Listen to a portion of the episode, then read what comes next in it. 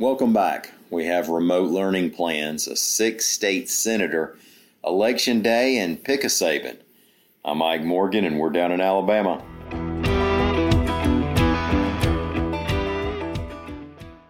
As the debate begins to heat up over whether and how to send kids back to school for the fall, a local Alabama superintendent is recommending remote learning, at least in the beginning, reports AL.com's Trisha Powell Crain. Selma City Schools Superintendent Avis Williams says it's the right decision for Selma. She said there are teachers threatening to walk out and petitions being signed.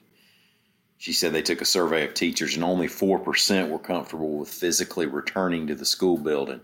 And only 24% of the parents said they plan to send their kids back. So Williams will be making her recommendation to the Selma City School Board today. Now, Macon County, Alabama schools have already announced they'll start school virtually on August 6th. About three dozen other districts have also released their back to school plans, and they all include options for both in person and remote schooling. It's getting to the point in this pandemic where, even if everybody doesn't yet personally know someone who's gotten sick, COVID 19 is touching more institutions and there are more and more newsworthy type deaths or infections. I say newsworthy, they're all important, of course. The Opelika Auburn News is reporting that Alabama has its first publicly confirmed coronavirus case regarding a state lawmaker. State Senator Randy Price of Opelika is reportedly being treated at East Alabama Medical Center. His wife, Oline, who's the Lee County Revenue Commissioner, said he has not been on a ventilator but has been in intensive care. She told the OA News that she's also COVID positive, but is having an easier time with it. Randy Price was elected to the Alabama Senate in 2018. It's election day once again, Alabama. The long awaited primary runoff is finally here. It was supposed to take place March 31st, but a coronavirus known as COVID 19 seemed like a threat at the time and surely we wouldn't have to be as worried about it by July 14th.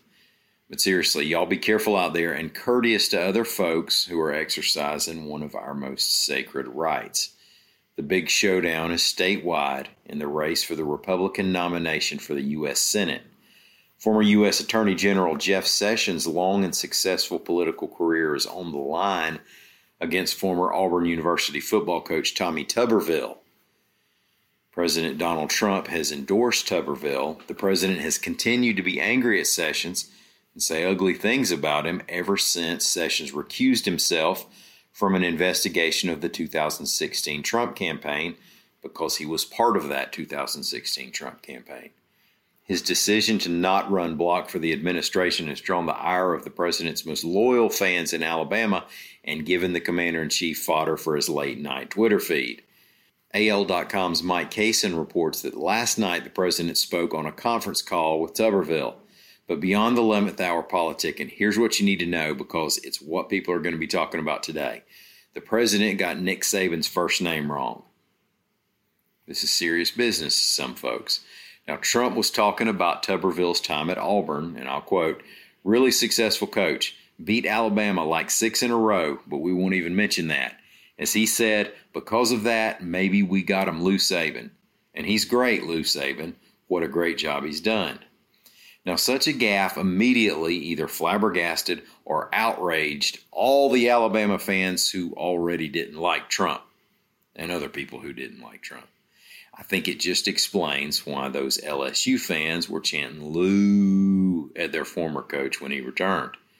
Now, it's worth pointing out that Lou is Saban's middle name, but it seems more likely that the president mentally pulled the name of the actual Lou Saban, who was a longtime college and pro football coach. Now, for updates on this major developing story, check back today at al.com slash sports or Twitter slash real Donald Trump. Thank y'all so much for listening. Again, this is JP Morgan, and we're down in Alabama. You see how easy that happens. Republicans and Democrats are all invited here. We'll get another briefing ready for tomorrow. Y'all go vote, especially if you're good at it. And if you can, come on by and see us on the internet at al.com.